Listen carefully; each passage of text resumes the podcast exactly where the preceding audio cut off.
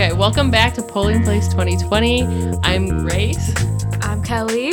and today we have a special guest joining us. Why don't you introduce yourself? So I'm Grant. I'm in student government. I'm a sophomore, political science major. And today we are going to be talking about the vice presidential debate from last night, and then, of course, the upcoming debate between Rodney Davis and Betsy Dirksen Londrigan.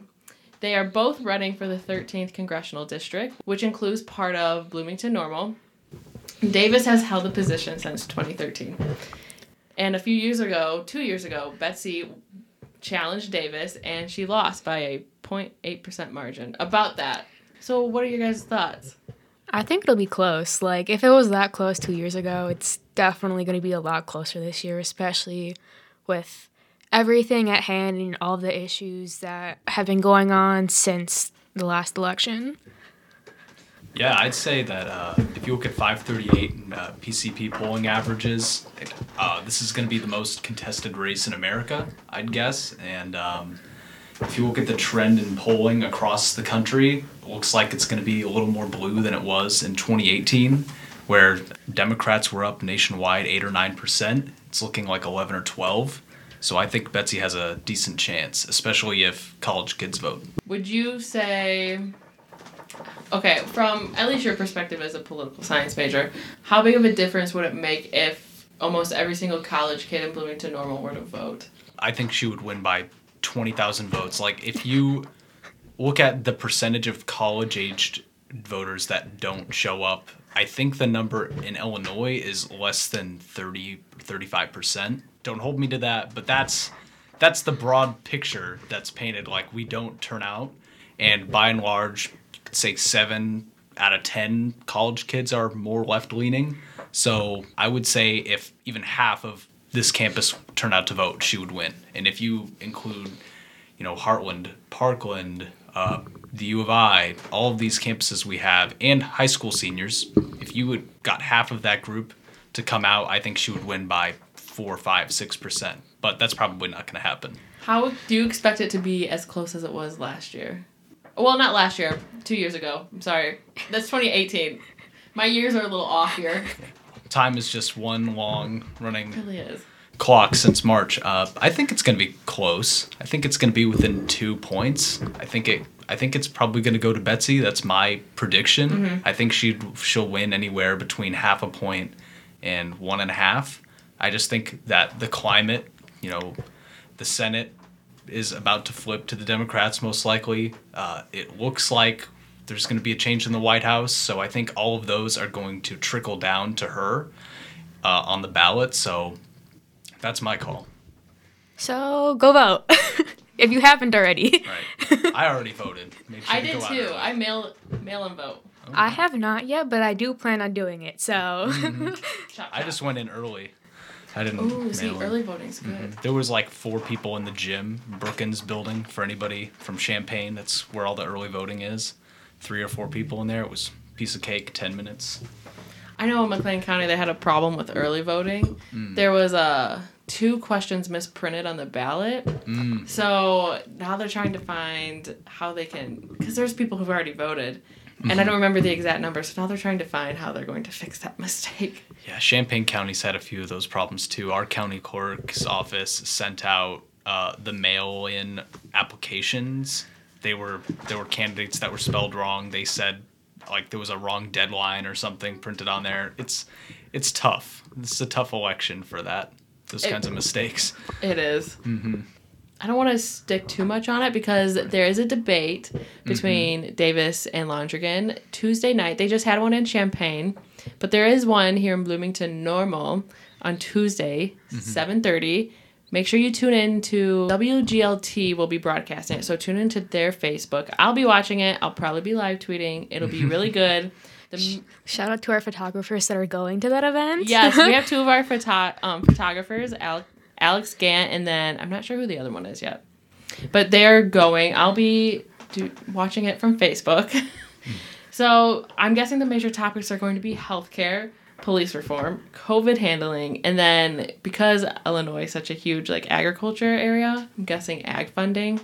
That's what I'm predicting their major topics are going to be. I definitely think COVID is going to be a big one only because, you know, obviously we're a college town. Mm-hmm. So there's obviously a lot of college kids. And I know just from covering a bunch of events like the Board of Trustees meetings, like the town council meetings, there's a lot that has been like going into those conversations. A lot of them may not be the brightest or the most positive. So I definitely think that's going to be a big factor. And Davis had COVID himself in like August. Yeah.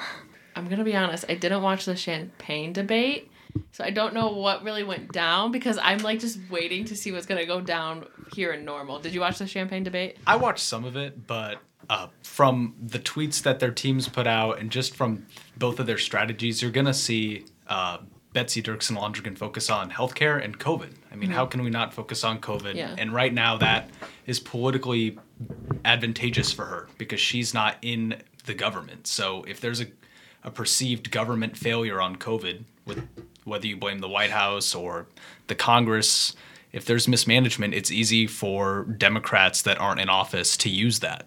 And healthcare, if she's talking to people our age, if the Affordable Care Act is repealed in court November 10th, shortly after the election, that's a huge issue brewing. Everybody under 26 is not going to be able to stay on their parents' health insurance. So I think you're going to see her talk about that. And then for Rodney Davis, uh, the perception is polling 60% of Americans thought the economy was really strong before COVID. And they're going to want to talk about that. The Republican Party views the economy as a huge uh, weapon for them because people perceive the low unemployment and the stock market records as helping their lives. So that's going to be beneficial for him to try to move the conversation towards that. That just that's the perfect segue for the next section I want to talk about. We're gonna talk about the vice presidential debate. Exciting. This was um compared to the presidential debate. How do you guys think it went? I personally think it went better, but it was still like a hot mess in itself. I know we were talking about this earlier, but it it was like a hot mess in its own way, you know? Right. Yeah, I think it resembled more of a traditional debate. There Yeah. were Oh, some yeah. rule violations, a little bit of uh, talking over the other. Uh, that's becoming more common, but it did feel a little more normal. It really did. I was like, I can actually figure out where they're what they're saying and what their stances are. Yeah. Right? And I mean, I know like obviously they didn't really answer the questions like a lot of the time, but I you still got that feeling that it was still like a discussion and like a debate to like an extent. Right. Yeah. With Trump and uh, Biden the first time, I you really couldn't get past a minute into any topic, so you really didn't get to scratch the surface of any issue. But I think that both of the vice presidential candidates got a little deeper this this time into the They issues. They definitely did. Yeah. Going back to the Affordable Care Act and mm-hmm. the age of 26 thing, I need all you young ones to understand that we are affected by this. So mm-hmm. Just go out and vote. If you want to stay on your parents' health insurance until you're 26, this is a really big decision. Mm-hmm. This also brings me to the Supreme Court nomination. They pushed it back two weeks because of, well, COVID. Do you think it's going to get further?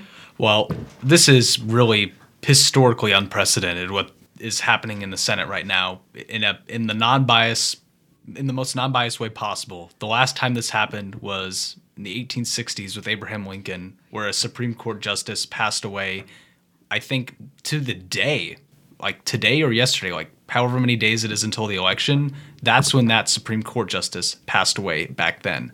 And Lincoln said, Honest Abe said, Don't fill, it's not my mandate.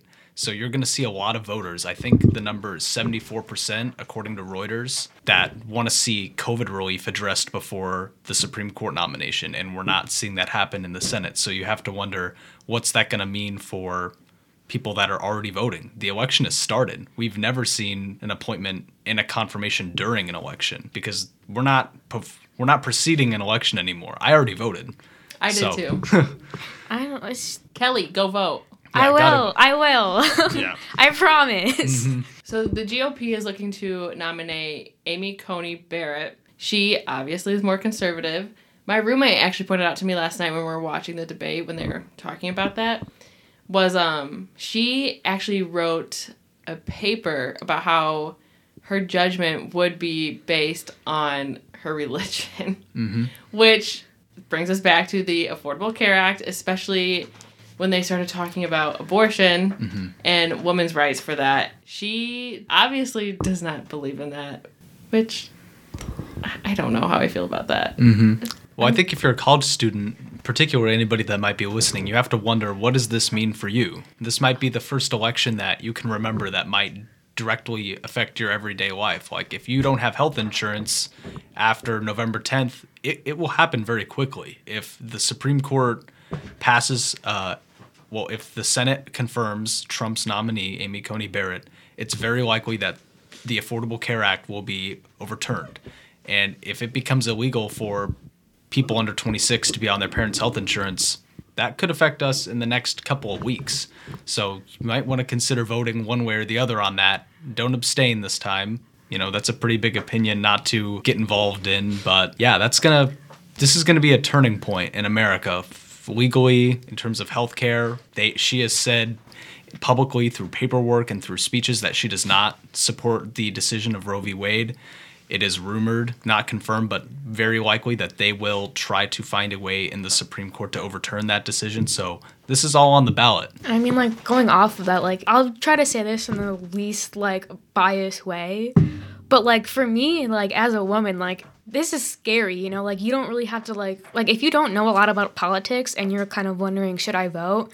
These next couple of weeks are the perfect opportunity to mm-hmm. take time to watch these debates, you know, like learn more about the candidates and like realize, you know, like Grant said, you know, how does this affect me? And then go out and make that vote. You know, voting is just a starting point and only has so much of an effect, but it still does something, you know, like it's still like a starting point for us, and then we can just still go from there. Mm-hmm. You're absolutely right. Like it, this is the biggest election I think we could we've ever lived through. We might ever live through. Right. And to not, I would just say, do you want to be on the other end of this? Perhaps unhappy with the result and not be able to say I did everything possible to have changed this outcome. Right. Or on the other side, if it does work out, wouldn't you want to say I helped contribute to this? Because uh, women's rights are on the ballot.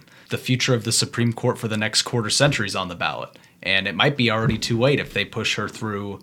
You know, despite not really having the mandate and breaking historical precedent. So you should really go vote, no matter which way you fall. I'm not going to tell you which way to vote, but you should be. You should put your opinion out, put it on paper, vote. It is the easiest form Yeah. of participation in our democracy. It is. You can either mail in, early vote, just go to the polls. Yeah. That also, last point I want to talk about, because it's been in the news since uh, basically the debate last week. President Trump got COVID. Yes. What is your thoughts on that irony? I don't, I don't even like know what to say about that, you know. I don't think any of us do. like, I remember someone texted us in our reporter chat and was like, Trump just test positive for COVID. I honestly spent 25 minutes trying to write the breaking news thing for the Vidette website, but I couldn't because I was too busy laughing at the irony of it all. Well, you know, I don't want to wish ill will on anybody. I hope him and the 210,000 others that have had a poor experience. I guess you could say millions that have had it, not just the people who haven't made it out, but you know, it's just unfortunate that we have such a crisis and it is ironic that someone who has called it a hoax, someone who doesn't support mask wearing, who's made a political issue out of public health, which is something I've never even seen historically, certainly not in my lifetime. It is interesting, and I think it's going to hurt him electorally because the White House is putting out videos of, you know, how strong he is, and he beat COVID. By the way, everybody, he is not tested negative yet. He still has COVID, but they're trying to frame this politically to make him look like a fighter or a real leader. And so far, he's dipped by three points in the polls. Biden is up nine or 10 points nationally. So it's hurt him politically.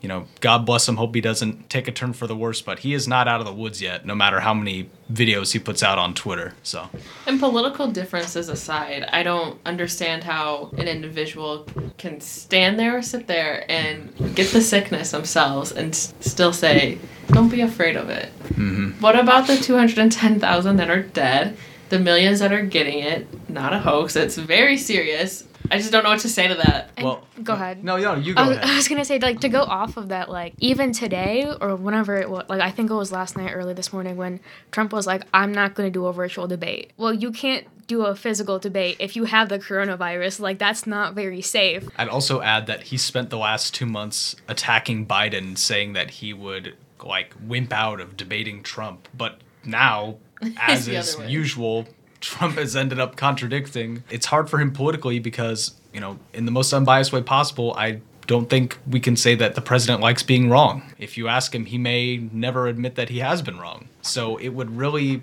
for him to change course right now, show that for the last eight months, the Democrats were correct in this argument and he was wrong and that he's failed and he can't afford to do that. But he also really can't afford to act like he's okay while he's infected with COVID. So he's in really the worst of all situations and the health issues. You know, we haven't even put that in there. He's at risk. Yeah, Objectively, he's, he's, at risk. yeah, he's 74. Yes. Um, for his weight, a little Yeah. heavier than he should be at his age. yeah. So he's definitely at risk, and He has the best care in the world, but if he was a middle class person, I would err on the side of, you know, maybe he's a little more at risk. yeah. But the thing that bothers me most about it is he has the top notch medical people at his hands, Mm-hmm. yet you don't listen to him still. Or and it's just like frustrating because we don't know what honestly true and what's not. Like it's just so hard to decipher. Like well, they had to give him supplemental oxygen. At the I did hear that. Yeah. I just wonder what Anthony Fauci was doing the day that he was diagnosed. I'm not gonna I'm not gonna speculate, but I'm sure he at least found it ironic. He had to. You know what? I'm gonna leave it on that note. What were you doing when you found out President Trump tested positive with COVID? Thanks for listening. We will see you Monday. We have another special guest, um, the McLean County Clerk, and we're gonna be talking about voting and just important dates. I'm Grace. I'm Kelly. I'm Grant. Thanks for listening.